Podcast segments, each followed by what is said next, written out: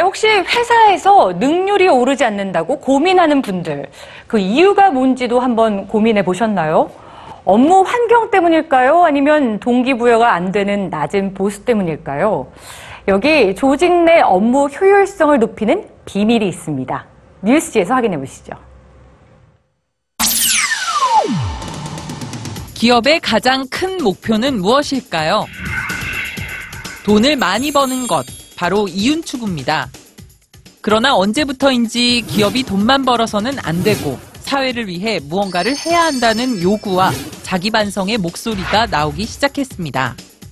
하지만 여전히 기업의 입장에서 보자면 무엇보다 우선시되는 게 업무의 효율성이겠죠. 여기 기업의 생산성과 관련된 유명한 실험이 있습니다. 1920년대 하버드대 메이오 교수는 10여 년간 한 전기회사를 관찰했습니다. 무엇이 생산성을 높여주는지 알아보기 위한 실험이었죠. 결과는 초기에 했던 예상과는 달랐습니다. 조명과 간식, 휴식 시간 등과 같이 업무 환경을 개선해주는 것보다는 동료들 간의 좋은 관계와 심리 상태가 생산성을 높여준다는 결과가 나왔기 때문이죠.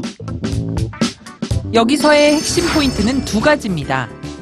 첫째, 개인의 자발성입니다. 스스로가 자신의 역량을 끌어올리려는 노력을 게을리해서는 안 된다는 거죠. 이 회사는 매년 어떤 회사를 원하는지 직원들이 직접 리스트를 만들고 실천해 왔습니다. 좋은 회사를 만드는데 직원들이 목소리를 낼 수 있도록 사소한 의견이라도 지지하고 격려해 주는 거죠. 둘째는 공동체 구심점의 중요성인데요. 이들은 조직 안에서 개개인의 역량을 최대한 발휘할 수 있도록 지지해주는 역할을 하게 되죠. 외국에서는 이러한 구심점을 오피스맘의 개념으로 설명하기도 합니다. 오피스맘은 직원들의 생일을 기억해 주거나 어려움에 대해 조언하는 전담 업무를 맡습니다. 크게 보면 이 두 가지 역할을 잘 배분할 수 있는 CEO가 있는 조직 내에서의 관계는 말할 나위 없이 좋겠죠. 하지만 여기서 우리가 주의해야 할 점이 한 가지 있습니다.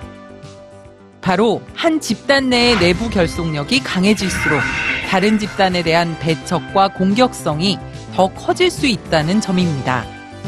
특히 이 같은 현상이 특정 집단의 이익을 위한 공공 집단의 침묵으로 번질 경우 국가와 인류라는 더 커다란 공동체의 불행으로 이어질 수 있습니다.